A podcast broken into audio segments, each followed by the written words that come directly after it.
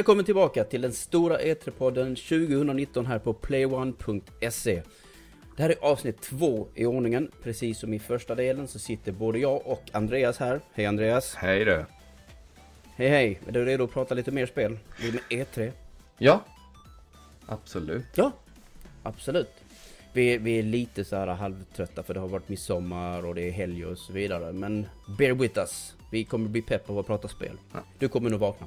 Både han och jag sitter redo att prata mer om mässan och spelen där i. Men i detta program får vi sällskap av Josefin Wennergren på redaktionen. Hej! Hej hej! Hej hej! Eftersom Josefin är en av redaktionens stora Fallout-fan tillsammans med Andreas så Mm. kändes det ganska självklart att hon skulle vara med då. Det är våran grej. Mhm. Det är eran grej. Mm. Precis. Eh, och så idag kommer vi prata om årets mest utmärkande scenhändelser. För det händer ju alltid grejer på scen eh, under E3. Och efter detta så blir det lite längre speldiskussioner om spel som Fallout 76. Ganska självklart som sagt med det här gänget uh, bredvid mig, typ. Eh, Marvels Avengers och även Spiritfarer. Och sen mindre speldiskussioner om Microsoft Flight Simulator, Man-Eater och Ghostwire Tokyo.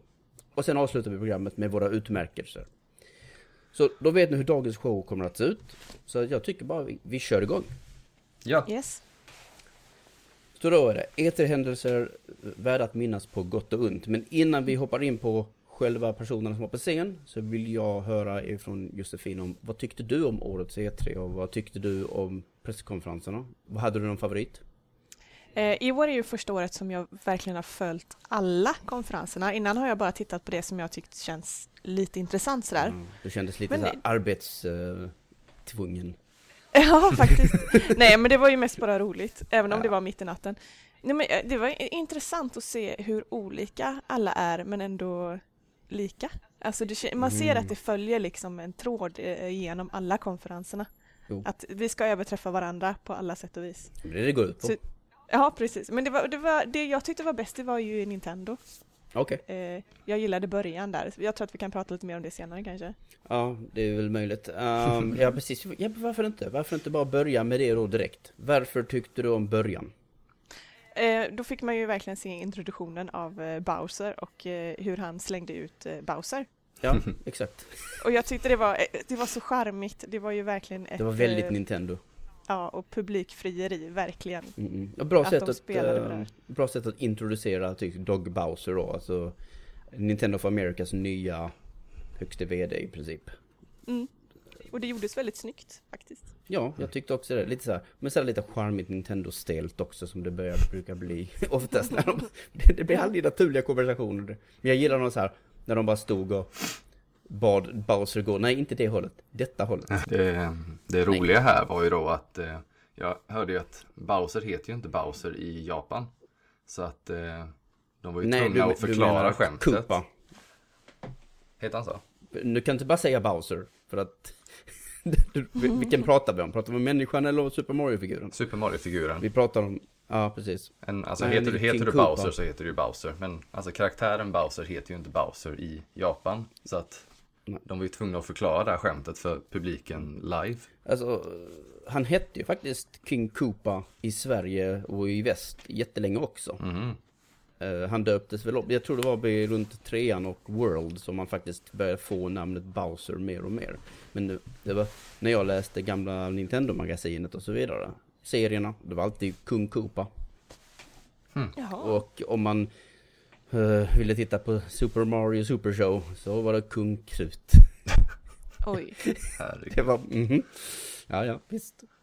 Men som sagt, ja absolut. Det, det var en charmig, eh, det var ett charmigt E3-framträdande. En, en, en bra E3-debut för Dog Bowser. För att visa Mm. att han kan också vara skojig och så vidare. Det, det finns säkert någonting som vi kommer lära oss tycka om honom lika mycket som vi gillade Reggie en gång i tiden. Mm. Ja, ehm, vad hände mer på scen? Vad, vad stack ut? Vi hade ju Bam Bam, hunden också. Ja, Bam Bam. Eh, John Bertrolls ehm, hund var på scen. För tydligen så är den alltid med honom på scen. Vad han än gör, om jag förstått det rätt. Mhm. Oj, ja. Ja, nej, det verkar som att det är en grej med honom. Att han har alltid med sig sin hund. Han älskar sin hund antagligen. Han älskar Bam Bam. Ja men vad härligt. Ja, det är ju därför den kunde sitta på scen och vara ganska lugn antar jag, för den är väl van. Mm. För det var ju många, åh stackars hund, men jag, jag tittar på honom och bara, det ser inte ut som det är så synd om honom, liksom, eller henne. Jag kan inte avgöra om Bam Bam är ett hund, en hund eller en han. um, Nej, jag tyckte den såg väldigt eh, stillsam och harmonisk ut, Ja. så Ja. det var inga problem där. Nej. nej, precis. Uh, och han var ju där för att han pratade om, han skulle prata om Ghost Recon. Just för det. att han är, vad heter han? Är han Walker eller vad heter han? Och det var mer än vad jag visste. Han är antagonisten. Jag, jag, tror, jag tror hon är, ja han är antagonisten i eh, Ghost Recon Break, eh, Breakpoint, heter det va? Japp. Och om ni vill höra mer om det så kan ni gå tillbaka bak bandet och eh, lyssna på avsnitt 1. För Mm. då pratar jag och Andreas om Breakpoint. Ja. Um, någonting som, som tog alla med storm eh, var ju Ikumi Nakamura. Alla Ja, blev bara helt förälskade i den här uh, lilla söta, nätta japanska tösen. tösen ja men vilken kvinnan. härlig tjej. Hon, hon är en fullvuxen kvinna. Hon har hur mycket erfarenhet som helst eh, som, eh, inom spelbranschen. Hon är designer och liknande. Och nu är det här hennes första riktiga projekt. där Hon är alltså game director. Hon är game director för Tokyo Ghostwire. Nej, Ghostwire Tokyo heter det. Ja, just det. Ja, Just det. som vi ska prata om senare idag. Och det tyckte jag var lite Eh, intressant för att hade jag gissat vad hon skulle presentera för spel när hon kom ut baserat på det framträdandet så hade jag ju inte gissat på ett skräck-actionspel liksom. Ja, men du vet, i de lugnaste vatten, som Ja, man just säger. det. Just det. Eh, nej, för jag var ju också så här, ja men, jag, jag har så här kommit förbi det här med japaner kan inte prata ordentlig engelska. Du vet, det var kul för tio år sedan. Men nu bara så här, nej men det, det är schysst och du vet, vi låter alla, låt henne försöka och det är kul. Ja men kul hon gjorde de- ju sitt bästa verkligen. sitt absolut bästa. Ja.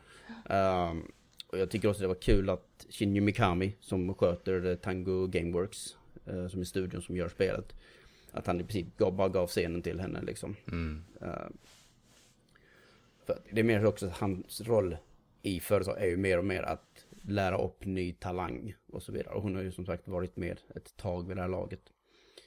Ehm, men jag blev så, jag blev så överraskad av hur mycket så här japanska vet, japanska idolfördomar som bara ploppar upp helt, helt plötsligt. Bara, men det är, kan, är de så är vissa så här på riktigt? Att de bara, Jappa! Liksom så här hoppiga och skuttiga eller är det bara en, är det bara ett cirkulär grej liksom? Jag blev Ja, men väldigt, jag hoppas att hon är sån. Alltså, Ja, ja, det är ju ja, så ja. charmigt. jag tror säkert att hon är sån. Jag tror inte att hon fejkar eller någonting. Jag tror hon var jätteivrig och glad och var Och där. nervös. Jag blir bara förvånad att när jag Mm. ser, du vet, anime eller eh, ja precis, japanska idols och sådana här grejer så känns det så, det känns så märkligt. För det är, något, ett beteende som kändisar inte har här i väst. Mm. Och, det, och när man ser det på riktigt, verkligen på riktigt, riktigt, så blir det så här, huh, det, jag antar att folk gör det på riktigt liksom. Mm. Men där, där sättet. har jag nog mer tänkt tvärtom. Jag har tänkt Mm. att företagslivet, att de är ganska liksom korrekta och stela. Ja, ja. Och så kommer hon inskuttandes och dansar lite och Mm. ja, hon, Nej, men hon nu pratar jag ju inte om just den här situationen heller, utan jag bara pratar allmänt. Mm. Men absolut, när de jobbar så är de säkert superprofessionella. Men hon kan inte göra ett spel om hon inte är professionell. Nej, det är sant. det finns inte en chans.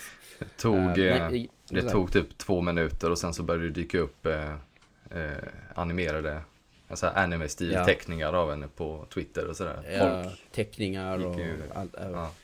Hon är ju en av de här trifectan tror jag. För Bam Bam, hon och Keanu tror jag blev så här showens trifecta. Tillsammans med Bowser sen, det blev fyra stycken. Mm. Mm. Uh, ja, nej precis. För Keanu Reeves dök Ja. ju också på scen. Keanu. Den Det var lilla rackaren. högst oväntat. Det var, Mm.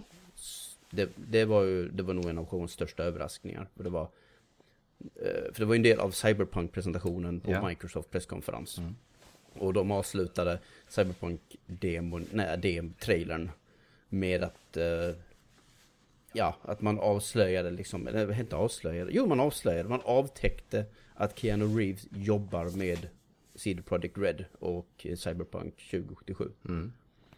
Um, han, han, vad är det han spelar? Johnny Silverhand tror jag han heter. ja, det låter bekant. Han är ju Mm. tydligen en ganska omfattande karaktär.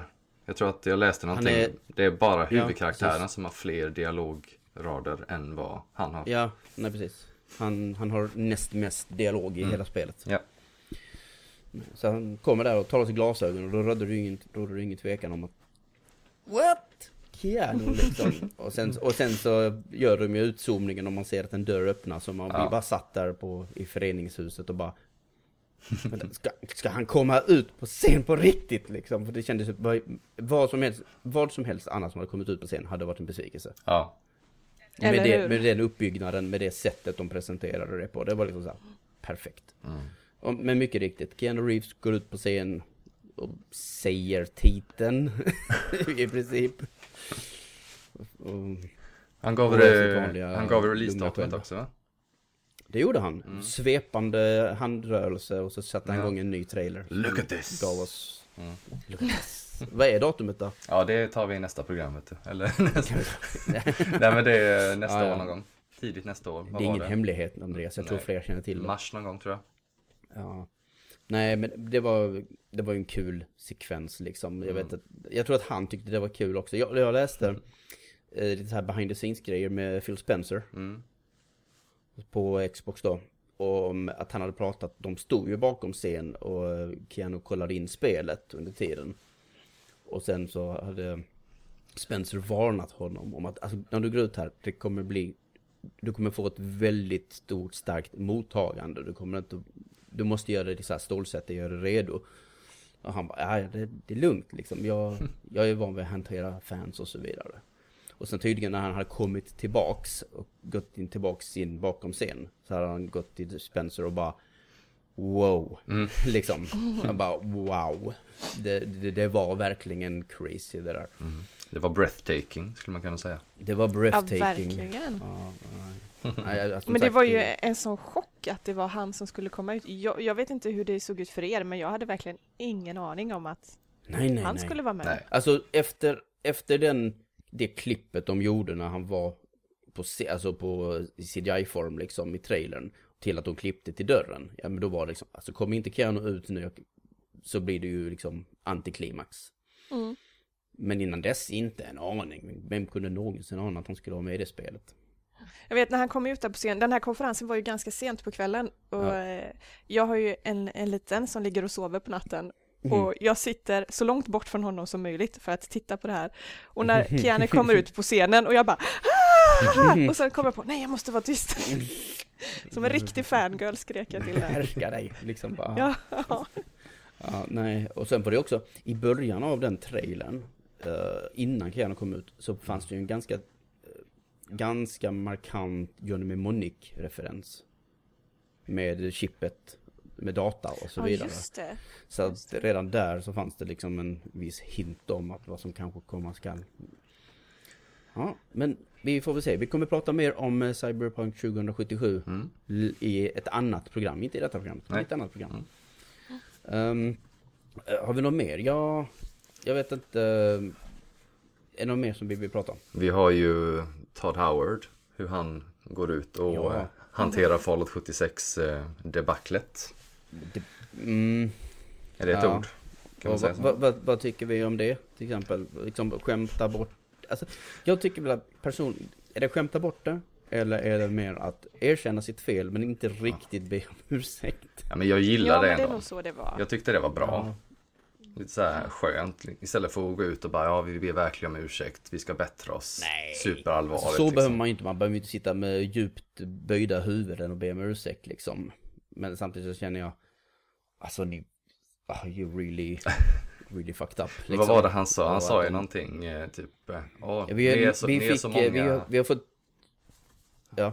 Han sa typ så här, ni är så många här och med tanke på senaste halvåret så är jag förvånad att ni är så många som är kvar. Eller något sånt där sa han. Mm, ja, precis. Ja, just det. Han, han sa också att vi fick, eh, vi har fått feedback och det har varit positivt men också inte negativ sa han nog inte men eh, liksom så här välförtjänt feedback. Vi förtjänade ja, den ja, liksom. Ja. Mm. Så att det fanns stunder då det kändes lite mer så humbling om man säger så.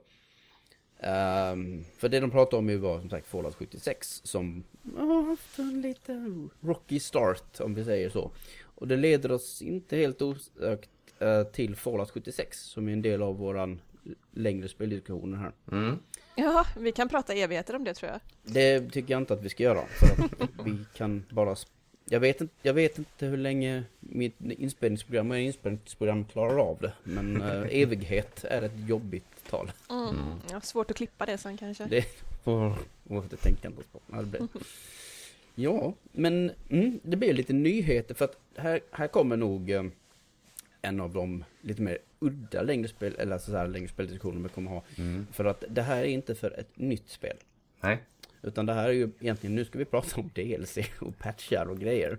Ja. För ett uh, spel som sagt hade en väldigt tung start. Och ni har ju bägge två spelat vid start mm. va? Dag ett mm. nästan. Mm. mm. Um, och om vi säger så här, hur var er upplevelse med Fallout 76 inledningsvis i alla fall? Och har ni, spelar ni fortfarande? Ja. Mm, det gör jag. Väldigt sporadiskt. Bitar. Okay. Jag har nog aldrig sett dig online Andreas, det tror jag inte. Nej, men jag är, eh, när jag kör så spelar jag typ så här 6-7 timmar och sen så spelar jag inte igen på en månad. Det är ungefär så. Ah, okay. Mm. Eh, jag tycker nog bäst om att spela det tillsammans med folk, vilket är anledningen till att jag spelar det så pass sällan för att det ska klicka för alla och alla ska kunna vara med och sådär. Men varför spelar du inte med Josefin då? Nej, det var en bra fråga. Mm. Vi får väl göra det någon gång då. Ja. ja, men det är det jag säger. Man kan ju gå in och se vilka av ens kompisar som är online och jag har nog aldrig sett Andreas online på Fallout 76. Nej. All right. Nej. Men uh, hur, har, det, har det ändrats? Har du upptäckt ändringar eller du bara spelar så som det var från början nästan? Josefin? Eh, alltså jag tycker att det har blivit bättre. Eh, okay. Man eh, kickas ju inte ut från servern lika ofta. Oh, det händer mm. ju fortfarande men inte lika mycket och det är inte lika buggigt så att de har ju, jag tror att de jobbar ganska hårt med det hela tiden. Men, alltså, de, de, är ju kända ja. för att de inte ger upp på sina spel. De är lite som Ubisoft på det sättet. Att de verkligen, de släpper inte en produkt och de kommer inte släppa en Fallout-produkt heller. Nej, alltså det skulle de ju inte kunna göra. Fallout-communityt är ju så stort så att om de bara skulle ta sina händer från det så skulle det ju bli ramaskri av det. Ja. Så att de måste ju ta sitt ansvar. Och jobba vidare på det. Jag tror jag hörde att Todd Howard sa under E3, inte på scen, men att verkligen så att vi borde ha släppt det här som en alltså, early access eller någon typ av alfa. Ja, det var i en... Han, det var en intervju han, med han har sagt det bra då. Ryan McCaffrey från IGN i hans podd. Okej. Okay. Så satt de och snackade om ja. det. Jag tror att det var där han sa det. Okej. Okay. Mm. Nej, för det är ännu ett tecken på att de visar vi, vi, vi var för snabba. Mm. Mm. De kanske skulle haft ett år till att baka detta. För att då hade vi kanske fått va, va, Har det här DLC eller det här, den här patchen, har den ett namn? Season 2 eller vad hette de? Eh, ja, det var ju Det var ju en del som skulle heta Nuclear Winter. Ja, men det, det tar vi sen. Och det, okay. det är ju en tydligt extra tillägg liksom.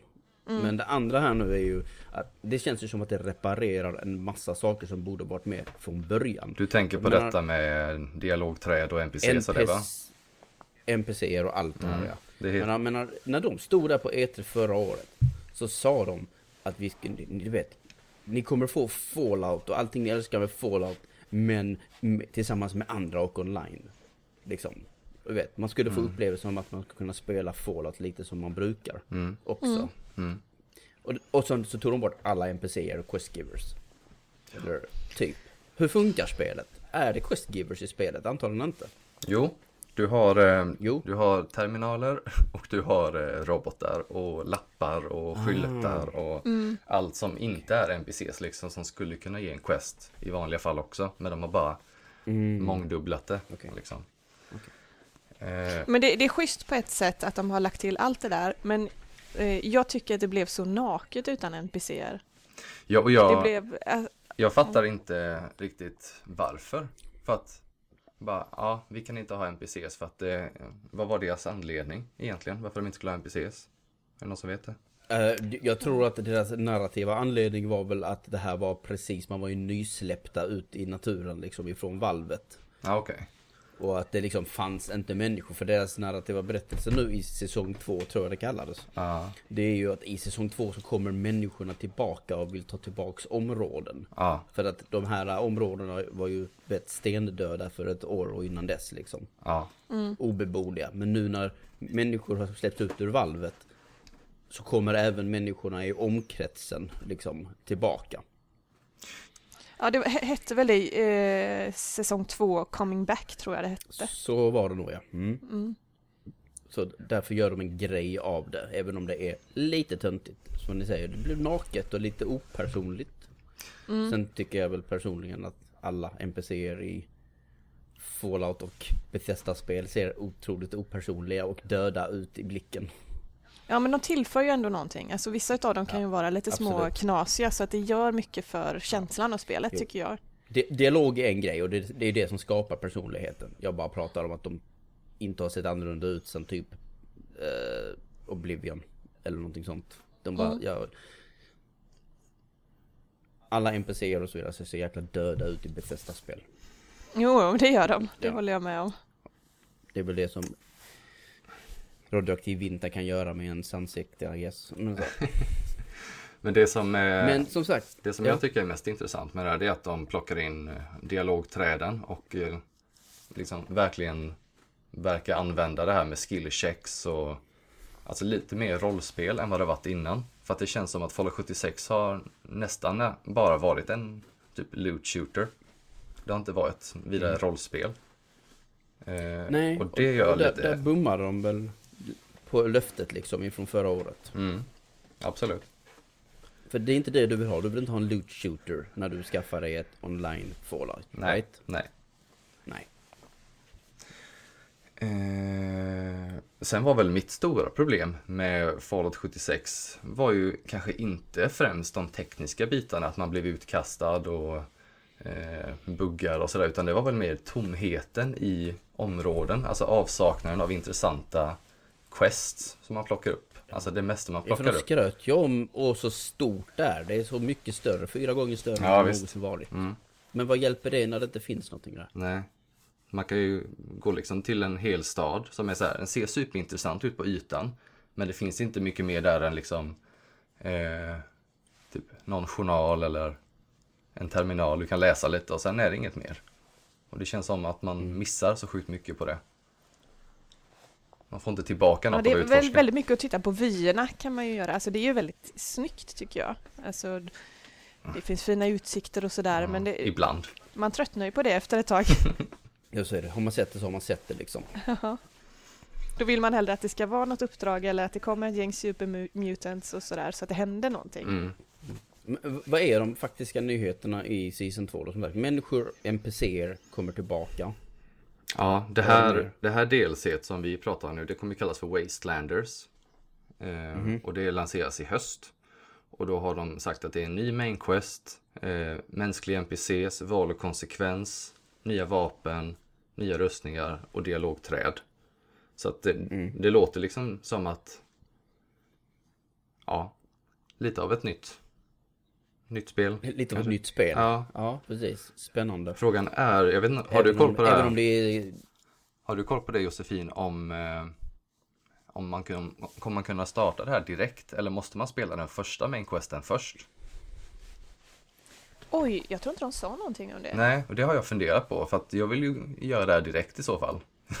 Då vill jag inte behöva traggla ja. mig igenom allt annat först. Jag vet inte. Ja, nej det får vi nog kika på lite grann Men det är ju inte, jag kan tänka mig att det är som här säsong två att folk kommer tillbaka. Men det händer ju naturligt i världen. Jag tror inte att man kan spola bak bandet liksom. Det är precis så här som MMO.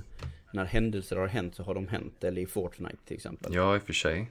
Och så, måste ju och så kommer man in i det nya. I synnerhet när det är en gratis uppdatering. Ja, ja då måste det ju bara vara att köra direkt eller? Tänker jag. Ja, man hoppar in i det nya liksom. Och så har man missat kanske lite någon stort event. Men ja. Jag antar att man, alla Dungeons, alla Ray, allting vad det nu är för någonting. Jag kan inte det här spelet. Men så, så liksom det, det, kan man fortfarande göra om antagligen. Men vissa mm. saker som har skett i världen har förmodligen skett. Mm. Ja men så kan det nog vara. Mm. Jag tänker, tänk om de hade tagit betalt för den här eh, DLCn. Det var väl planen från början. Var inte det planen ja. från början? Det hade ju varit en katastrof för Fallout. Ja. Man kan inte använda sina, alltså sina, sina fans och konsumenter som betatestare i ett år. Och de betalar 600-700 kronor för det.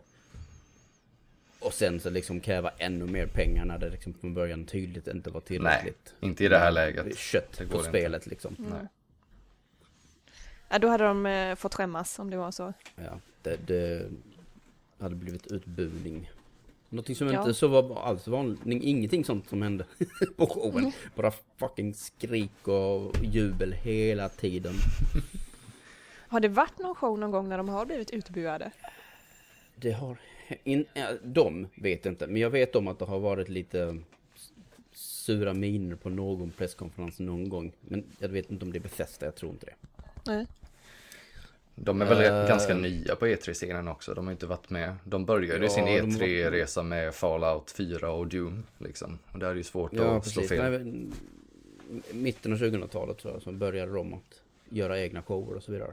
Det var ju när de blev en del av, alltså när Bethesda började så här, du vet, blev en del av Zenimax och så vidare, liksom att de hade mera än bara liksom själva Bethesdas egna spel, utan när de då har Tango Gameworks och ehm, vad heter det Dishonored-gänget? Arcane Japp. och så vidare. Men deras första Jag tror att de showcase. sa det där, att det var väl deras eh, femte show Ja, på E3. deras Det första det showcase Det låter- var det låter 2014, fullständigt, eh, 15. 2015 var den första. Ja. Det låter rimligt. Jag mig vi skrev om det på min gamla spelsajt Pow till exempel. Mm. Ja, all right. Men eh, vid sidan av detta så har vi då även Nuclear Winter. Mm. Som är eh, också ett gratis tillägg va? Ja. Yes. Och, och, och när kickar detta igång? Är igång? Mm. Eh, det har ju varit en gratis vecka nu, 10-17 juni. Mm. Så nu Ja, är den okej. slut. Och nu om man loggar in på spelet så kan man få en sneak peek på det bara. Mm. Eller gratis men du, ja precis. Man fick en sneak peek på det då. Och sen kommer det tillbaks när de är redo att släppa in fler. Ja, men jag kommer inte ihåg när det var. Om det var också samtidigt som det andra. Jag tror inte jag hittade något om det. Jag läste på lite igår. Eh, Jag hittade bara att de hade haft den här förbetan nu under E3-veckan och sen så hittade jag inget mer. Så jag vet inte när de drar igång. Okej. Men, Men då, vad, är då eh, Nuclear Winter? Ja, Det är ju typ en eh, Battle Royale med 52 spelare. mm, Och så eh, ska man bli Overseer i Volt 51 tror jag det var. Är Overseer den som bossar över ett valv eller? ja, Ja, precis. Okej. Och det spelar ingen roll vad du har för eh, level innan. Alltså det här går du in på noll, alla går in på samma. Och sen så gäller det bara i den här världen att hitta bäst grejer, mm, helt enkelt. Så att det spelar ingen roll vad du ligger på innan eller vad du har för gear innan. nej. Och sen så är de ute och har gjort som eh, Battlefield 5 heter det väl? eh, Med en eldring. Ring of Fire, ja. Mm. Just det. Ja, Ring of Fire. Mm. En annan grej som jag tyckte var intressant med det här är att eh, de har ju inkluderat camp, alltså byggsystemet. Så att det är, eh, Jaha, det är lite, ja. det är lite Fortnite-vibbar, liksom så här bygga upp skydd mitt under striden. Ja, okej. Vilket är spännande, antar jag. Ja. det är lite, Kan man bygga tillräckligt snabbt i Fallout för att eh, tror du kan. vara effektiv på det sättet? Ja. Kanske om du typ Jag menar man får ju upp så här recent, alltså grejer man har valt. Annars så tar det ju en evighet att bläddra mellan tak och golv och väggar och sådär. Mm. Det finns ju hur mycket grejer som helst. Eh, Jag vet inte hur det kommer funka här. Det kan bara finns Mm. ett par kategorier så att det ska gå fort. Möjligt. Ja, jag, jag testade faktiskt aldrig det under gratisveckan som var nu, så jag, jag vet inte riktigt. Jag har bara sett gameplay hur det såg ut. Mm.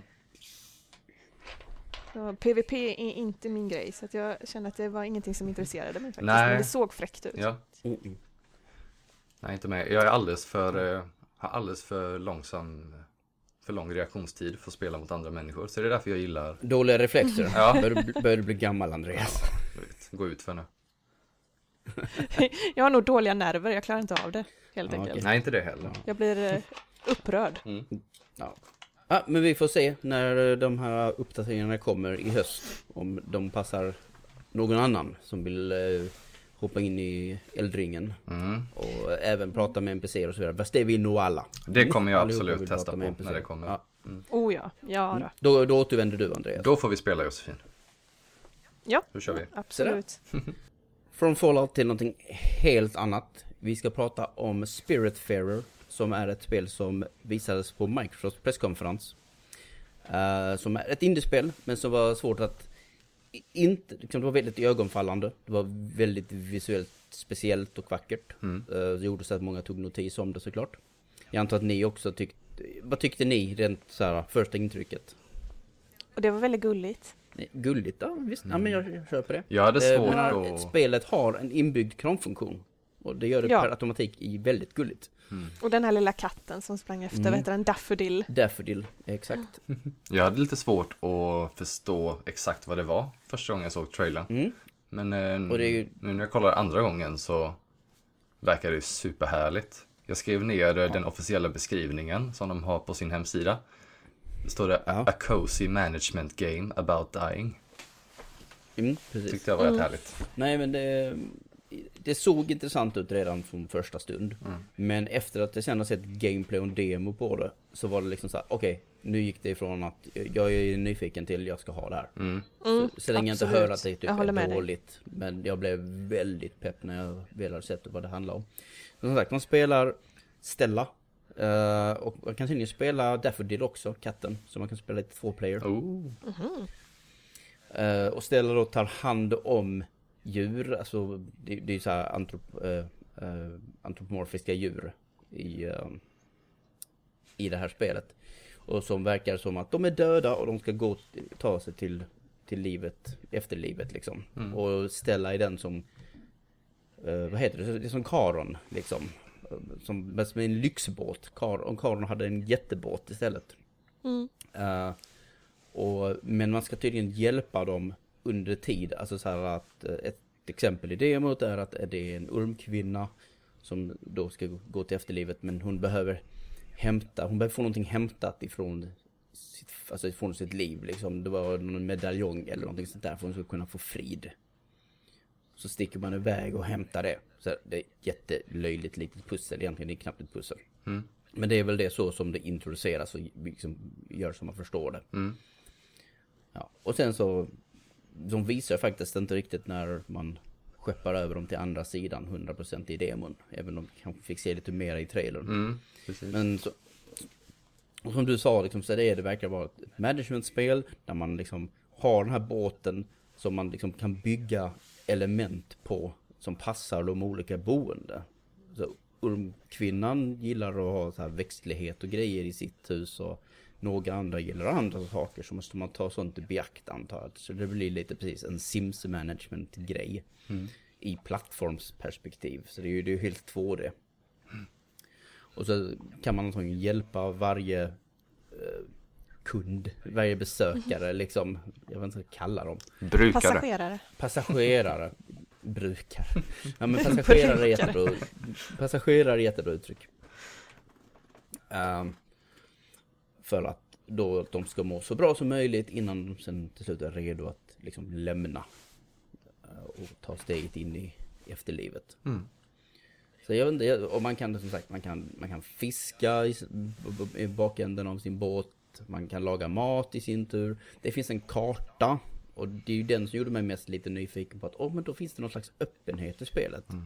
Så länge inte bara kartan är, hela spelet är jättelinjärt och kartan inte fyller någon funktion mer än att dit ska vi. Mm. Men det kändes som att det fanns lite mer. Mm. Det kan börja åska och då kan man tydligen absorbera blixten ner i sin stav eller någonting. Man samlar någon slags av po poäng, glims kallas det tror jag. Mm. Uh, och man, man, får mer för, förmågor om jag förstått det rätt. Och man kan sväva, så här lite Breath of the Wild style sväva liksom med hjälp av sin hatt. Man bara håller upp hatten och så blir det som en fallskärm liksom. Eh, så jag vet inte, men jag tyckte liksom att det, det ser spännande ut, men det är 2020, så att vi får vänta ett tag. Så vi kommer antagligen höra lite mer om det här spelet innan det är dags liksom. Eh, men det var helt klart ett av dem, tillsammans med 12 minutes som vi pratade om i förra programmet Andreas, mm, så är det väl mm. de här två indiespelen som stack ut ganska ordentligt under Ja, under Microsoft presskonferens var det väl om de ville skulle sticka ut, men under hela mässan så var det två väldigt, eh, precis, ögonfallande indie-titlar. Och det är rätt härligt tycker jag att de spelen kan få den uppmärksamheten som de får nu. När de, när Microsoft väljer ja, ja. att ta med dem liksom. Det gör så himla mycket när de får ja, med det. Utan tvekan. Bara det att få vara med i, i, ehm, i collaget till exempel, äh, montaget mm. menar jag. I videomontaget, det görs en stor grej för indieutvecklare till exempel. Mm. Uh, med den sköna musiken som jag skrivit en artikel om som finns på, på playone.se. Mm. Om de här olika montagen mm. genom åren. ID, Xbox, musiken om åren och sånt hette artikeln tror jag. Mm. Uh, men ja, nej precis. Och, och kramfunktioner och du kan, you can pet the cat. Bra. Bara, ja. bara det. Bra. Bara det Kunde till och med krama den lilla katten. Ja, ja. du kan, mm. precis. För eftersom det finns en kram, kram äh, jag har inte sett en kramknapp tror jag sen det gamla A Boy in his Blob på Wii. Mm. Där fanns det en, en bestämd kramknapp där man kramade sin blob och bara mm, lät det. Ja. Varje gång man gjorde det. Jag vet att Fable, Fable 3 jag hade... mös dem och log. Jag vet att Fable 3 Fable hade 3. en eh, knapp för att hålla i handen. Men det inte, inte ja, krama, okay. men det, det fanns en knapp för att hålla människor ja. i handen och så här, dra med dem överallt. Okay. Det var väldigt häftigt. Ja, men där var ju Ico före. Ja, ja, 2001. Ja, ja, Kram, eller krama handen mekaniker. ja, och även Bully faktiskt. Canis Canum Edit hade också hålla handen funktionen. Mm. Det är mysigt. Mm. Um, och Spiritfarer verkar jättemysigt. Men det kommer nästa år. Så vi får mm. väl se vad det blir av det hela. Men det verkar som att alla är lite pepp på det. Ja. Alla är lite nyfikna. Mm. Och det kommer... Tänkte ni på att hennes hatt var en stjärna? Och hon heter ju Stella och Stella betyder väl stjärna på mm. latin tror jag? Jag tänkte inte på det. Nej, jag, jag, jag, såg det. Jag tyckte det var lite snyggt gjort där. Nej men det var så sjukt snyggt hela, det. hela den mm. designen var mm. väldigt, väldigt nice. Och det kommer till Switch. Mm. Bara det. Vi kan spela det på Switch. Ah, Underbart. Ja, ah, nice. Alright, då går vi till nästa spel, vilket är Marvels Avengers. Mm. Som hade lite av en speciellt avtäckande på Square Enix presskonferens i slutet. Mm. Mm. Så, vad... Ni, har, ni såg de här presskonferenserna bägge två va? Vi satt ju Jajamän. uppe, ja. jag minns att jag var så fruktansvärt trött och vaknade precis mm. när presentationen skulle köras igång. Så jag missade några trailers som var innan där för jag låg i soffan och hade somnat. Ja. Sen vaknade jag då. Ja just det, jag minns att du somnade bort lite där vid ja. Final Fantasy ja, kavalkaden med grejer. remasters och grejer då. Snusade jag lite. Ja. Men eh, nej, den, den lämnade väl lite att önska. Den presentationen. Väldigt oh, otydlig. Ja. Det var inte riktigt någon som visste vad spelet var efter den här presentationen. Nej. Alla hade lite olika bud. Jätte... Vi pratade om det i förra programmet också ju, mm. om något spel som, ja men Star Wars. Som var liksom så här, det är lite otydligt om vad det faktiskt är för någonting. Ja. Men de lyckades liksom förmedla det till slut.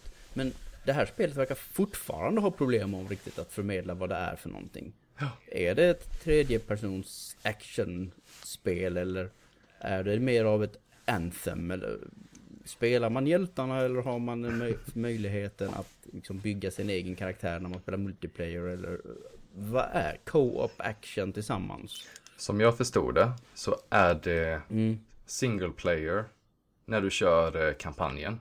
Du kan inte spela kampanjen tillsammans Aha. med andra utan hela okay. huvudstoryn är mm. single player. Tredje persons action. Eh, lite ja. rollspelsmekanik. Du kan liksom ändra utseende och färdigheter och förmågor på din hjälte. Okay, okay. Eh, när du spelar... Men du är fortfarande Tony Stark liksom?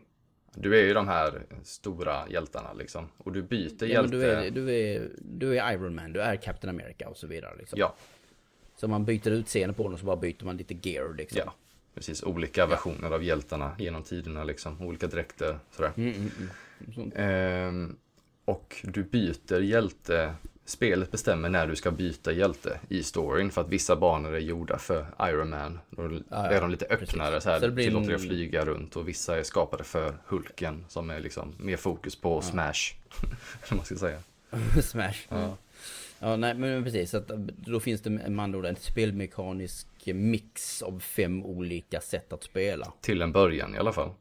Till en början i alla fall. Vi fick ju en hint om att uh, Ant-Man är med också till exempel. Mm.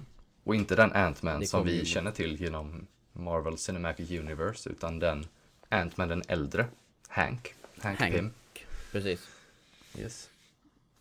Så, nej men för det var grejen också med att det här är ju det här är ju inte Avengers från MCU. Nej. Det är ju inte Chris Hemsworth och uh, Chris Evans och, och uh, Robert Downey Jr. och så vidare. Nej. Och det är också, det är också ett av mina problem med det här spelet, hur det ser ut. För det ser... Alltså jag vet inte. Vi har ju Marvel uh, um, Ultimate Alliance 3 som kommer nu till exempel. Och det är ju mycket mer tecknat, det är mycket mer från serietidningarna liksom i sin design och sådär. Mm. Medan vi har ju alltid misstänkt att det här spelet skulle vara inspirerat kraftigt av MCU. Eftersom att varför gör man annars ett Avengers-spel i 2019? Mm. Mm. Eller hur? Men sen var ju frågan, kan de verkligen ha alla namnen och så vidare? För det, det, det är ju dyrt. Liksom. Och många av de här vill ju sluta på sina karaktärer dessutom. Ja. Uh, så det var lite så här, var, var landar de? Och för mig så landar de verkligen i ett jättekonstigt Uncanny Valley-område emellan liksom MCU och totalt så här generisk design. För, för, om man säger så här, om jag hade beställt uh, Steve Rogers på appen Wish så är det det här jag hade fått. ja. Men problemet så, här... Det är ungefär, det är känslan jag får när jag tittar på ja. dem liksom. Men problem... jag, har, jag har fått en dålig kinesisk knock-off av uh, vad MCU är. Mm. Jag tror dock att problemet här, som, och det stora misstaget de gjorde, det är att de valde exakt samma uppsättning hjältar som vi är ja. vana att se från Avengers-filmerna. Ja. Alltså det är the original five så eller det är ganska logiskt eller... att de väljer dem också. Ja, men samtidigt så men... om man ska göra så här och skapa sin mm. egen version, hade det inte varit lite coolare ja. att ta dem lite mer okända hjältarna och göra dem Visst. till sina. Men, men, då drar du inte folk på samma sätt. Du vill ha Nej. en publik som tycker om Avengers liksom. Mm. Så att det är, mitt, mitt problem här är hur, som jag sa, knock-off-grejen. Liksom ansiktet, visst vi kan snacka hur mycket som helst om, du vet, hur en datorgenererat ansikte ser ut och så vidare. Men just framförallt problemet är hur pass nära de är sina liksom MCU-föregångare. De är ganska, liksom, som sagt, de är inte en annan tolkning riktigt. De är nästan samma sak. Och rustningarna framförallt är ju nästan så som de ser ut i MCU. Ja, de är väldigt lika. Deras dräkter, mm. de är otroligt lika. Mm. Medan MCU tog ju en relativ frihet liksom om hur uh, Captain Americas dräkt till exempel kan se ut och så vidare. Men de valde ju sen att göra så att den ska se ut så som ungefär som i MCU. Mm. Så att det är, mm, det, ja, som sagt, vi, och sen så hjälper det inte då att de under presskonferensen bygger upp det som en stor grej och vi får aldrig riktigt det här Oh, nu fick vi se. De till och med sa det finns på golvet på E3, ja, vi kan spana in det. Och, och, så sitter vi där och bara Ja. Men, men visa det, ni har byggt upp det här nu i, i tio minuter, ni har visat uh, röstskådespelarna som är då Troy Baker och Nolan North, liksom ja, hela ja. det här gardet med riktigt duktiga röstskådespelare inom tv-spel. Mm. Och, och låter dem prata, åh jag tror att uh, Hulken har väldigt mycket uh, sub, såhär, suppressed anger och grejer. Och tror, liksom, no shit Sherlock liksom. Det, oh, det är så jävla onödigt slöseri med tid det som hände när de tog in dem liksom. Och så bara bygger de upp och du vet när de hade det här de här cirklarna på, alltså ikonerna bakom sig så bara och så Spela som Iron Man som är känd för detta och detta och detta. Spela som honom som är känd för detta och detta och detta. Alltså vi vet. Mm. Det var så sjukt utdraget och drygt uppställt. Och sen, men ingen payoff. För att tydligen så var det ju liksom den här trailern verkar vara ett, ett ihopklipp, ett hopkok av grejer ifrån demon. Mm. Tydligen. Jo. När vi ser Captain America dänga ner en fiende i marken så är det tydligen ifrån spelet. Men jag undrar dock inte om kameravinkeln är lite manipulerad för det ser väldigt så här, hmm, mm, troligtvis. Inte 100% ut som ett spel just då. Eller när um, Black Widow springer längs Golden Gate-bron. Så ser det också ut som att kameran är lite weird. Liksom så här, det här ser väldigt regisserat ut just nu. Ja, Men man fick bara sådana små klipp. Och jag kände aldrig när jag tittade på den trailern att nu fick jag se gameplay. Liksom, det, visst, jag kanske fick se sekunder av det mm. totalt. Mm. Men inte så att man har en helhetsuppfattning alls om vad man tittade på. Jag fattar inte varför inte vi kunde jag, få jag se var det lite nollställd efter det. Nollställd. Ja men det var sådär, vad, vad, är det jag tittar på? Vad är det som händer? Vad är, är det här spelet? spelet? Eller vad, ja. vad, vad, är det för någonting? Vad, vad, är det ni vill få fram? Och jag tyckte ja, och, inte det var någonting egentligen. Och de klämde ju fram den så pass tidigt också så man trodde ju sen att nu kommer vi få se den riktiga spelningen. För de hade ju mm. haft Final Fantasy 7 remaken innan där de gjorde en ordentlig demonstration. Och det här var ju, man trodde ju att nu är det här en ordentliga avtäckandet liksom. Mm.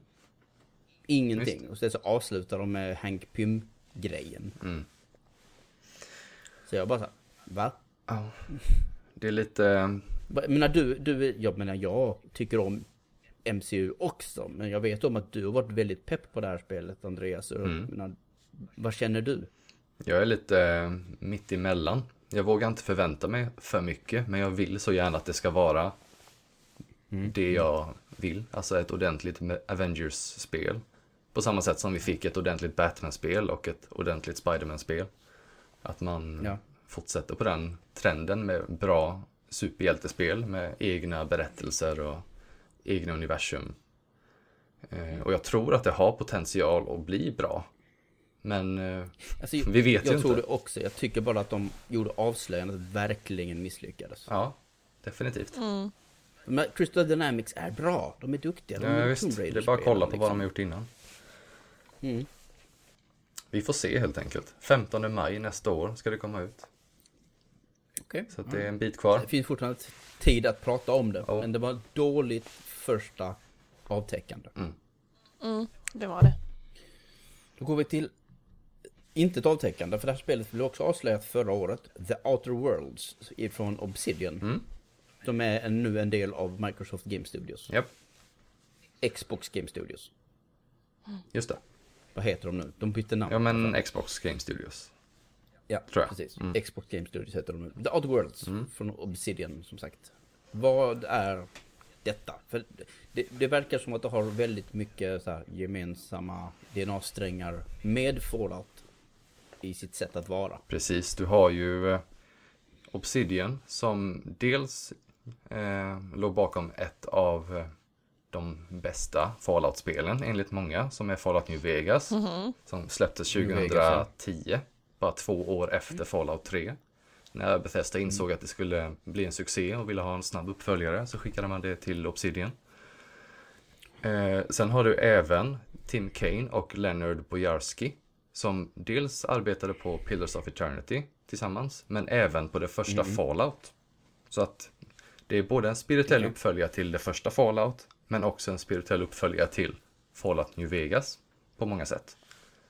Okay. Eh, och det beskrivs väl som ett sci-fi rollspel, lite postapokalyptiskt va? Man är en del av en eh, ark som åker till en alltså koloni. Har, mänskligheten har flytt ifrån jorden. Ja, precis. Eh, och New Ventures. Du är eh, nedfryst och vaknar upp några år senare än alla andra av någon anledning. Så att då kommer du ut i den här världen och inser att storföretagen har tagit över allting. Och, oh, big överraskning. Ja, och sen är det liksom upp till dig och Jag är så chockad. lösa detta på det sättet som du tycker känns bäst. Du kan göra, du kan liksom eh, störta dem, du kan stötta dem, om man säger. Ja. Eller någonting mitt emellan. Det känns väldigt eh, det känns väldigt Fallout New Vegas, lite såhär halv-janky combat. Eh, det finns till och med mm. någonting som liknar VATS, så att du kan sakta ner tiden och placera dina okay. skott liksom. Wow. Eh, det finns perks, det finns även något som heter... Men det är kanske, det är just, ursäkta om jag får bara bryta in. Mm. Det är sånt som jag nästan vill ha i ett rollspel. Alltså lite liksom eftertänksamhet och så vidare, inte bara jag vet inte hur, ni, hur spelar ni Fallout? Spelar ni med Vats och när ni vill pausa och tänka till eller bara kör ni Nej. på som ett FPS? Jag kör på. Jag spelar med Vats. Mm, Okej. Okay. Okej, okay, men då är vi 50% split i alla fall. Ja, det känns, när man ska göra det rollspelsaktigt så känner jag att det här nersaktningen av tiden kanske är ganska bra. Ja. Final Fantasy 7-grejen tilltalar mig jättemycket till exempel. Mm. Nej, jag använder Vats när jag har blivit upptäckt. Jag tycker om att smyga när jag spelar Fallout. Mm. Och blir jag upptäckt, det är då okay. jag plockar fram Vats. Okay. Mm. Eh, sen finns det också, förutom perks, som är liksom fördelar som du väljer när du levlar upp då. Eh, så finns det även något som eh, man beskriver som svagheter. Du kan liksom välja att din karaktär har en svaghet, typ så här extra känslig mot eld eller rädd för spindlar. Eller någonting. Och detta kommer då ge dig en extra perkpoäng att spendera. Så att du får liksom en belöning för att du väljer den här svagheten. Eh, okay. Vilket jag tycker är rätt häftigt för att det bidrar liksom bara till mer karaktärsutveckling liksom och forma just din karaktär. Coolt. Mm. Eh, det är inte lika långt som man kan tänka sig att en Fallout-uppföljare eller spirituell uppföljare ska vara. Eh, fokus verkar istället Nej, ligga på precis. att man ska spela om det många gånger. Spela det på olika sätt. Men de har sagt att det har mentaliteten som Fallout, men den har inte, den har inte volymen som Fallout har. Liksom. Nej, precis. De, som du säger, det är en mer tight designad upplevelse istället. Mm. Men visst, det funkar ju också. Men ja, ja. allting måste inte vara... Jag, jag, är trött på att allting är sandlådespel, helt ärligt. Mm. Så att för mig funkar det, men även om jag inte vet om jag... Jag, jag, gillade, jag gillade designen för ett år sedan och nu vet jag inte riktigt om jag... Jag vet inte, det här lite westernaktiga i rymden. Lite Brave Star, om det är någon som... Jag vet Josefin, har du en aning? Nej. Nej, okej. Okay, ja. en, en gammal tecknad serie med en indiansheriff som hade för specialförmågor. Att han kunde bli snabb som en puma och stark som en björn och grejer. Mm -hmm. Men men, det var, och du, du spelar i sånt här gammalt westernsamhälle med sci-fi och steampunk-vibbar. Mm -hmm. Så ganska, faktiskt, ge mig, ge mig Brave Start the Game. Det hade jag blivit väldigt imponerad av att se i 2019. Uh, men så den världen är relativt cool, men jag vet inte om jag har cool down lite på den kanske. Vad tycker ni själva? Vad gillar ni miljön? Är, är det för likt eller någonting annat ni känner till? Eller tycker ni att det är jättefräscht? Ja, men jag tyckte det såg, eh, det såg roligt ut, eller liksom eh, spännande ut, men det är ju likt eh, Fallout om man ser på färgschemat. Mm. Jag tyckte jag, att väldigt likt det. Mix av Fallout och Borderlands. Mm. Ja, men det, det var nog en bra beskrivning. Men ja, det blir spännande att se vad det kan bli utav det. Alltså, jag är positivt inställd, verkligen. Jag är supertaggad på ja, det. Ja, kommer ju supertaggad till och med. Ja, ja, då får vi väl se om någon av er vill slåss, gå in i dödlig duell om recensionen senare i höst. För det släpps den 25 oktober. Ja, jag har redan ja, bokat. Vi slåss om det Andreas. Jag har redan bokat den så att du kan ta något annat där i oktober. Okej. okay. Någonting annat som är dödligt, det är hajar. Mm. hajar finns det inte, inte gott om kanske i spelet Man-Eater, men eh, det finns i alla fall en och den är väldigt dödlig och väldigt hungrig. Ja. Men också lite mobbad verkar det som. Man, det handlar om att överleva i en människans värld lite. Också. Uh, jag gillade det här förra året väldigt mycket. Um, jag kommer inte ihåg vad ursprungsutvecklaren heter. Men det som har hänt under året som har gått är att utgivaren, Tripwire Interactive tror jag de heter, de har rakt av köpt alla rättigheterna för spelet. För de trodde inte så mycket på idén. Att de bara, vi köper, eh, vi köper den här idén och vi har lagt ett större utvecklingsteam på det. Så de har bara köpt den här korkade Shark PG-idén som, eh, som det här spelet var från början. Mm. För det är ett, precis, ett, typ ett action-rollspel med en haj i huvudrollen. Mm. Um, jag vet inte om ni känner till ett spel som heter Jaws Unleashed på Playstation 2. Ja, det känner jag igen. Nej. Det låter bekant. Mm, det var där man spelade hajen helt enkelt och man bara det var sjukt dumt, lite så här fysikbaserat för Playstation 2-nivå liksom. Mm. Och man bara åt upp människor. Det var ett jättedumt, fånigt, orealistiskt hajspel och det är lite de vibbarna jag får av det här. Men med lite mera ekonomisk uppbackning och så vidare. Jag tror att när de visade upp det här spelet på PC Gaming Show så kallade de det eh, GTA fast med hajar. Eller GTA with sharks. GTA med ja, ja, jag köper det. Så att där, där är jag uh, såld. Men du har ju, ja, och de sa ju sån här Shark PG. Mm. För att man kan rakt av bussföretaget skaffa gear och upgrades med, sina, med sin haj. Du kan skaffa metalltänder som gör så att du sliter sönder båtar mycket lättare. Eller du kan oj, skaffa oj.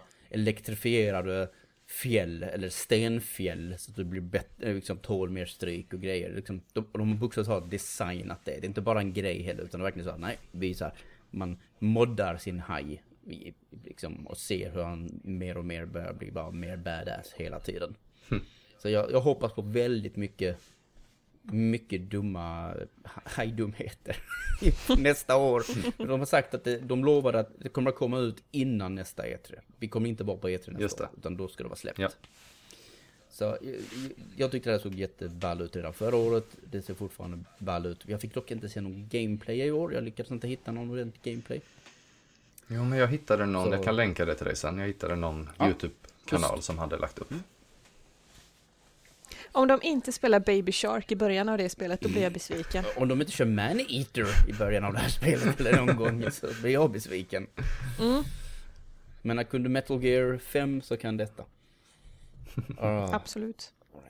Uh, och när man blir uppäten av haj så blir man ett spöke. Och då kanske man hamnar i Tokyo och då kan vi prata om Ghostwire Tokyo. Så, mm. snygg övergång. Den bästa. Ghostwire Tokyo mm. var uh, ett spel då som avslöjades under också Bethesdas uh, presskonferens uh, av då Ikumi mm. som vi pratade om tidigare idag.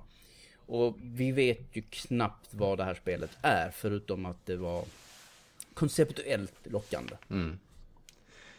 Jag vill spela det bara på det lilla man fick se där. Mm. Vad var det som gjorde, um, Josefin, vad var det som lockade dig? Specifikt Nej, någonting i den trailern? Nej men just att det var så snyggt och det var lite mystiskt. Alltså, jag förstod inte vad det var som hände. Alltså det var ju ingen som förstod mm. det. och det vill jag veta.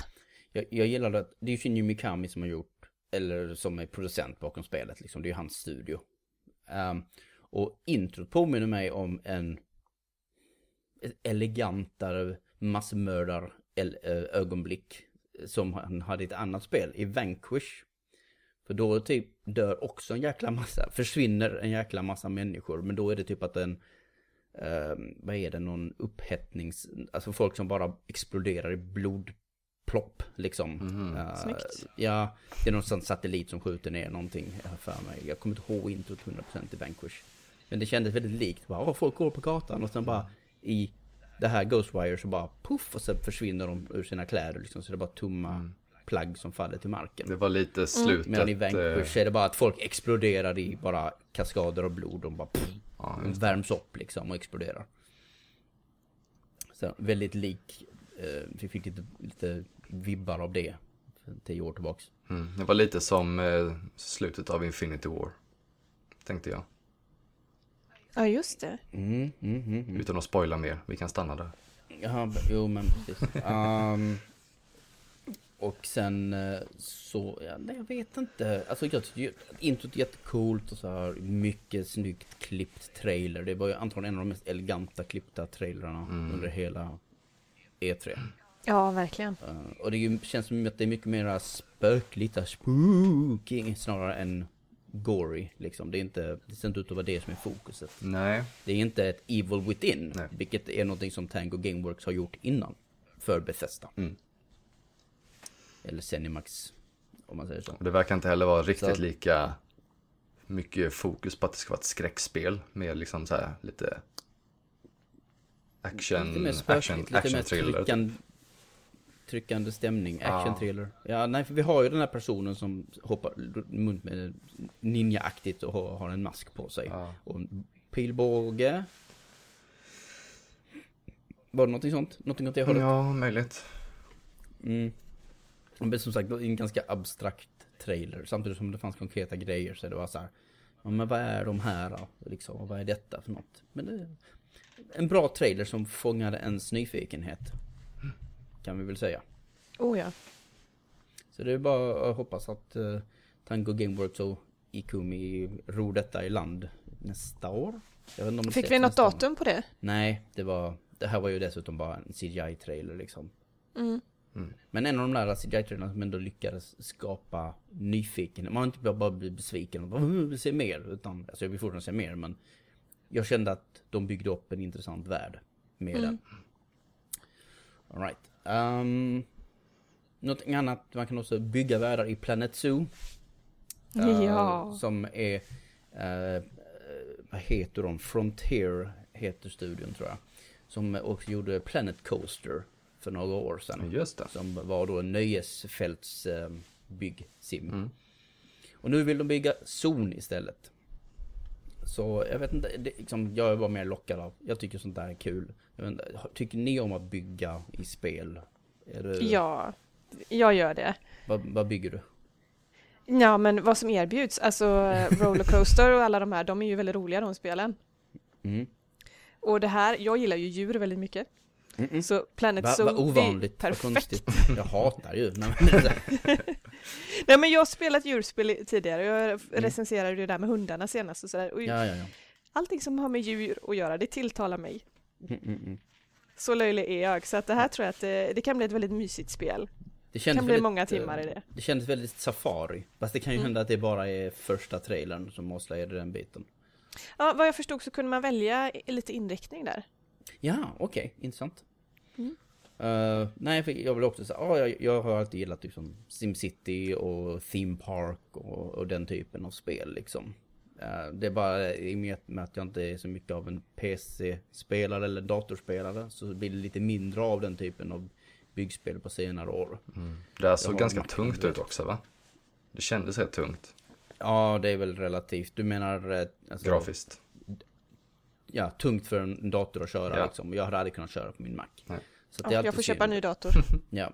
Liksom det är såhär, åh City Skylines, det vill jag spela, men vill jag verkligen spela det på min Xbox? Uh, jag vet inte. Nej. Men, det, kul. Tycker du att det är det roligare med zoo än uh, nöjesfält? Ja, absolut. Du såg ju vad söta de här små djuren ja, var. Absolut. Så... Ja, vad, vad tycker du Andreas? Eh, nöjesfält eller zoo? Nöjesfält. Nöjesfält. Bara för att få balansen. Okay. Jag vet ah, däremot ja, att uh, min sambo kommer ju vara supersåld på det här. Hon älskar ju zoo-spel, Zoo Tycoon och ah. allt vad de heter. Tycoon? Tycoon, Tycoon, Tycoon, Tycoon. Tycoon. Ja, just det. Ja. Um, ja, det finns ju hur många sådana spel som helst. Um, så okej, okay. det var det. Jag ville bara nämna det. Jag tycker att det är sånt där spel som, det såg fint ut liksom, på det lilla vi såg liksom. Mm. Um, sen så kan vi prata om, lite mycket kort om Midnight Ghost Hunt. Som är, uh, som kommer ifrån våra svenska, det kommer inte från våra svenska Coffee Stain Studios. De är, de är utgivare mm. för spelet. Mm. Men jag blev mest, jag fångades väl upp av det, av konceptet och att det är en sån ny kul take på PVP-spelande, liksom att spela mot spelare. Och lite asymmetriskt spelande är alltid spännande. Mm. Eh, så som, eh, vad hette det, Evolve till exempel. Just det. Ni minns det, det, mm. det misslyckandet. Mm. Konceptuellt jättebra mm. men ingen riktigt köpte det verkar som. Nej. Och här är det att man är i princip Ghostbusters. Ja, lite, lite åt det spö hållet. Spökkurragömma fick jag. Ja. Bra ord. Ja, ja spökkurragömma. Man människor går omkring och försöker hitta spökena liksom. Mm. Medan spökena gömmer sig fram tills klockan blir 12. Precis, och fokus När klockan här. blir 12 så vänds, vänds steken. Precis. Så blir de mycket kraftfullare och kan liksom attackera människorna istället. Mm. Men jag förstår rätt så kan man liksom ta, ta över möbler och lite så här som Prey. Exakt. Du blir möbeln. Mm. Eller Geist om man vill köra GameCube-referens. Um, men, och, och sånt är kul tycker jag. Ja. När man så här, kan gömma sig i miljön på något sätt. Mm. Det, det, det, är en ball idé. Mm. Så att eh, jag kände väl att det finns väl en del potential i det spelet. Mm. Och det är väl egentligen allt jag har att säga om det. Har ni några extra tankar? Nej, inte mer än det du säger. Jag tyckte det var häftigt att, eh, att fokus till en början ligger ju inte på att du ska besegra de som letar efter dig, utan du ska liksom bara hålla dig gömd. Så blir du hittad kan du liksom slänga dig ut ur ditt gömställe och så här eh, distrahera den som letar efter dig för att hitta ett nytt gömställe så här fort som tusan och så hålla dig där då. Så att det tyckte jag var ett intressant fokus snarare än att man bara ska ha ihjäl mm. varandra som det annars brukar sluta med. Mm. Och det var det. Midnight Ghost Hunt hette det. Kommer inte ihåg om det hade något datum eller någonting. Nej, jag tror det var ju som ett spel som vi såg på PC Gaming Show. Mm. Uh, och sen återigen tillbaks till Microsoft presskonferens. Uh, för de visade, och så kan vi säga så här, årets mest low-key ögonblick kan man väl säga. Uh, är när de återintroducerade Microsoft Flight Simulator. Som har varit lite så här på is väldigt länge. Mm. Och, så, och, när man då gör åter comeback flera och flera år senare när tekniken har gått fram, generationens utveckling har skett och så vidare, om inte mer. Så blir det en ganska så här, i ögonfallande ändring liksom. För det här var väl nästan mässans snyggaste spel. Ja, det var väldigt snyggt. Så galet snyggt. Men om det är så i... Nu kan man ju fråga sig hur mycket must man måste ha i sin dator för att det ska se ut på det här sättet. um, men det skulle tydligen också komma till Xbox One, så någon form av gräns finns det ju. Frågan är om det kommer till, um, eh, om det kommer till Xbox One eller om det kommer till Scarlet.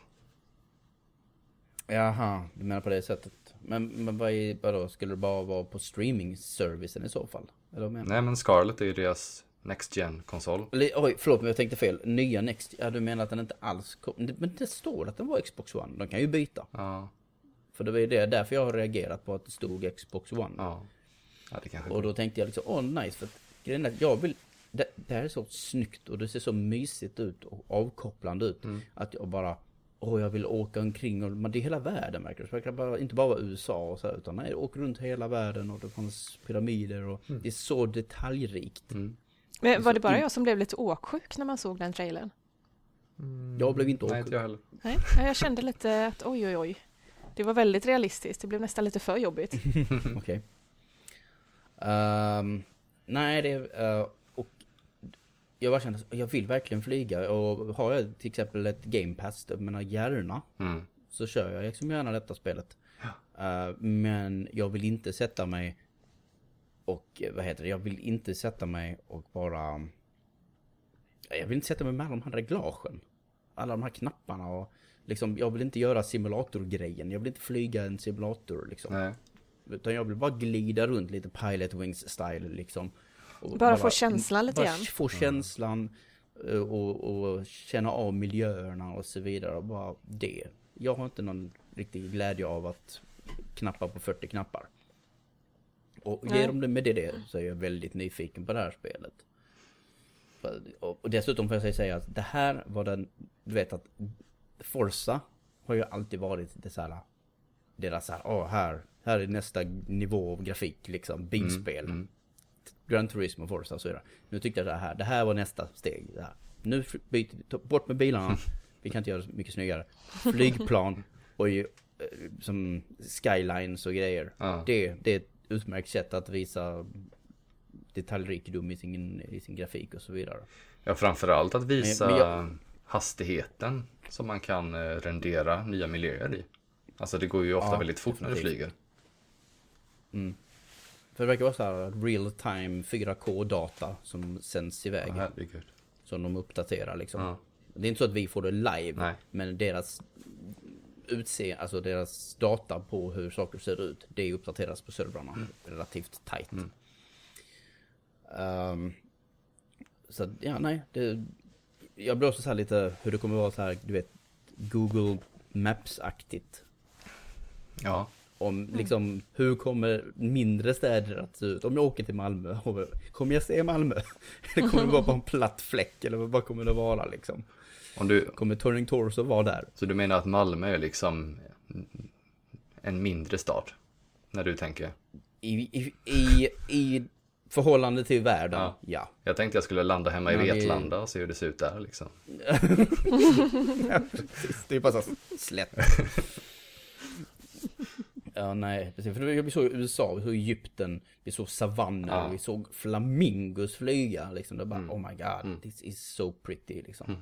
Ljussättningen, reflektioner, vattendroppar på rutan, eh, moln mm. och så vidare. Mm. Men när VR-läget till detta place på PC då, antar jag. Men det, det kommer ju inte finnas någon VR på Xbox. Men det hade varit amazing. Så jag, jag är så väldigt så här, hype på det här om jag får lov att spela det på det sättet som jag skulle vilja på en Xbox. Mm. Sjukt imponerad, väl både detta och Age, uh, Age of Empires uh, eh, 2 Definitive Edition liksom. Att de tar tillbaka de här riktiga Microsoft-klassikerna. Mm. Och med, med, på ett bra sätt, på ett sätt som vi verkligen bara wow. Mm. Jag kan tänka mig spela det. Mm. Jag vet inte, har ni hört hur jävla mycket det är i Definitive Edition på Age of Empires 2? Nej, ja. Det verkar helt galet mycket innehåll. Typ såhär hundratals uppdrag totalt. Oj. Ja, absolut absurt Ja. i mängder. Ja. Right. Ehm, Microsoft Flight Simulator är. Går vi lite annorlunda, vi har inte så mycket att säga till om det egentligen. Nej. Ori, Wool of the Wisps. Ett spel som har varit under utveckling ganska länge nu. Jag har väl varit på två E3 åtminstone Mm. vid det här laget. Mm. Tror det avslöjades förra året kanske. Om inte längre. Mm. Och det är egentligen Ori igen. Vem har spelat Ori? Inte Nej, jag. jag har inte spelat det heller. Okej. Men har ni varit lockade av det tidigare eller Alltså det ser ju, lockar tvåan? det ser ju väldigt bra ut. Det är väl det som lockar mig. Ja, n- nu efter detta så vill jag gärna spela det. Mm. Och sen, dock var redo på att det är lite förrädiskt för det är ett ganska knick, alltså knepigt spel. Ja. Ett ganska reflexkrävande Ingenting för dig då Andreas? spel. Då skiter vi i det. Då tar vi något annat. Ja, nej precis. Så det, det, det ser vackert och fint ut men det, är- det är Mm. ett ganska utmanande spel. Mm. Oj, oj. Vi får ju se spännande. vad det här är. Och den- här trailern gav ju inte så mycket egentligen förutom att de bara riktigt ställer sig på riktigt så här styva linan när det kom till animationer och Mm. stora sprites. Det är inga sprites, men stora modeller liksom av bossvarelser och liknande. Eh, Och deras ljussättning, det är inte ljussättningen, det är bara deras, deras val av färger i det här spelet. Det är bara så här exceptionellt bra. Mm. Mm. Vi fick ett datum också va? Hade vi inte innan? Ja, det fick vi. 11 februari. 11 februari. Så det, det fick, ja precis, det var väl egentligen den stora grejen. Det var nog därför de behandlade som de behandlade det. Mm. För att liksom, det här, här är lite mera, det ser fortfarande jätteimponerande ut. Men nu har det datum. Det kommer på riktigt, vi lovar. Mm. Mm. Eh, och det var våra spel för idag. Ja. Ehm, då går vi över till våra utmärkelser. Eh, och ser vad vi, vad vi tilltalades av mest under den här diskussionen. Mm. Så jag vill höra vad ni tyckte var, eh, vi låter Josefin börja. Eh, vad var det spelmekaniskt, det så här spelsystemmässiga, mest intressanta spelet vi har talat om idag? Eh, ja, jag får nog säga Spiritfarer eller eh, Flight Sim. Inte för att jag är intresserad av Flight Sim, men det såg så bra ut. Ja, men det finns var andra som ser bra ut också. Men, ja. men just Jo. spelmekan, alltså har någon så här intressant eh, hook eller någonting. Ja, nej men det är nog Spiritfarer. Det är nog Mm. det. Ja. Det jag, kändes jag, som att håller, det var- jag håller nog med dig. Jag tycker Ja. nog också att Spiritfarer ser mest intressant ut på det sättet. Vad tycker du Andreas? Bara för att jag vill veta hur det kommer funka. Och jag tror att Mm. det kommer bli rätt intressant. Så säger jag Avengers. För att de måste ja, okej. verkligen... Alltså det är så olika sätt att spela på. På de här olika karaktärerna. Mm. Så därför känner jag att det är mest intressant spelmekaniskt. Hur de får ihop det. All right. Vilken, Andreas, du får svara direkt. Vilken värld hade du helst velat besöka eller utforska? Där säger jag Outer Worlds. Mm, jag håller med. Det hade jag nästan väntat mig av er. jag skulle nästan säga att Spiritfarer själv, men jag tror jag kan... Man-Eater. Ja, Jag vill se den. Jag vill se hur den här världen ser ut med den här galet uppgraderade hajen kommer bli till slut. Ja. All right. Det mest visuellt tilltalande, det är tveklöst eh, Microsoft Flight Simulator för mig. och Ghostwire. Mm. Fast vi vet ju inte, vi har inte sett det spelet egentligen. Nej, nej absolut. Så Men jag- det, det vi fick se tyckte jag ändå var snyggt. Men Ja, sen får vi se absolut. vad det blir av det. Absolut. Mm, Andreas? Jag säger antingen Ori eller Spiritfarer. Jag Ja. älskar Ja, eh, Spiritfarer. stilen i Spiritfarer. Tyckte den Jag var gillar den, Mm. verkligen. Eh, och vad tror ni bara är mest kul? Spiritfarer. Mm. Jag säger, Eh, där, jag säger Midnight Ghost Ja. Hunt. mm, jag tror också att det kan vara så en väldigt snabbt och enkelt och bara ha kul med det spelet. Mm. Jag håller nog med. Men om inte Man-Eater. Ja, just det. För Man-Eater verkar bara dum, stupid fun liksom. Mm. Inget direkt djupare budskap än så. Nej. Och slutligen, vilket av de här spelen som vi har talat om idag vill ni ta med er direkt hem nu? Spiritfarer. The Outer Worlds. Andreas? Inte Outer Worlds. Jag okej. tar det. Eh, jag säger nog också Spiritfarer. Jag har bara så här snabb, enkel liten grej som jag hade kunnat mumsa i mig under sommaren. All right. Mhm. Så det var, det var våra utmärkelser, mm. det var våra program. Så att, eh, då får vi väl tacka Andreas för att du var med igen och du kommer ju tillbaks i nästa program igen. Absolut, tack själv. Ja. Och självklart stort tack till Josefin som var med och gästade oss här och delade med sig av sin, sina erfarenheter. Ja, tack själva. Ja. Och eh, i nästa program så, eh, så kommer vi faktiskt att ta in en annan gäst, en annan från redaktionen. Ja. Mm. Men innan dess så jag tänkte, och så då ska vi prata mycket Nintendo faktiskt. Det blir väldigt mycket Nintendo. Mm. Då tänker jag det sitta rätt mycket i baksätet kan jag meddela för att det är spel som jag bara vill absorbera er kunskap på. Så att jag kommer ja. göra mitt bästa. Och som sagt, Player One playerone.se är var man hittar våran sajt. Vi finns på sociala medier, vi finns på Facebook, vi finns på Twitter, vi finns på Instagram. Vi stavar namnet lite olika på olika ställen. Uh, men man kan gå in på playerone.se och så finns knapparna på höger sida i toppen av sidan. Om man vill ansluta sig till vårt community på olika sätt. Mm. Um, vår podds nätverk växer dessutom dagligen just nu.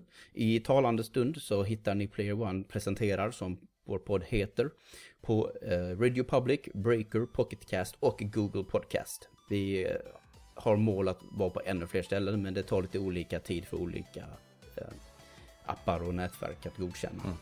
Vill ni ha en mer eh, direkt kontakt med podden så finns också appen Anchor där vi publicerar podden ursprungligen. Och där går det också att likea showen och även skicka meddelanden till oss och så vidare. Det var alla pluggar. Så att vi, eh, vi hördes i nästa program och då får vi besök av eh, David. Men vilken av dem? Det är en hemlighet. Så vi hördes till det. Hej. Hej då. Hej hej.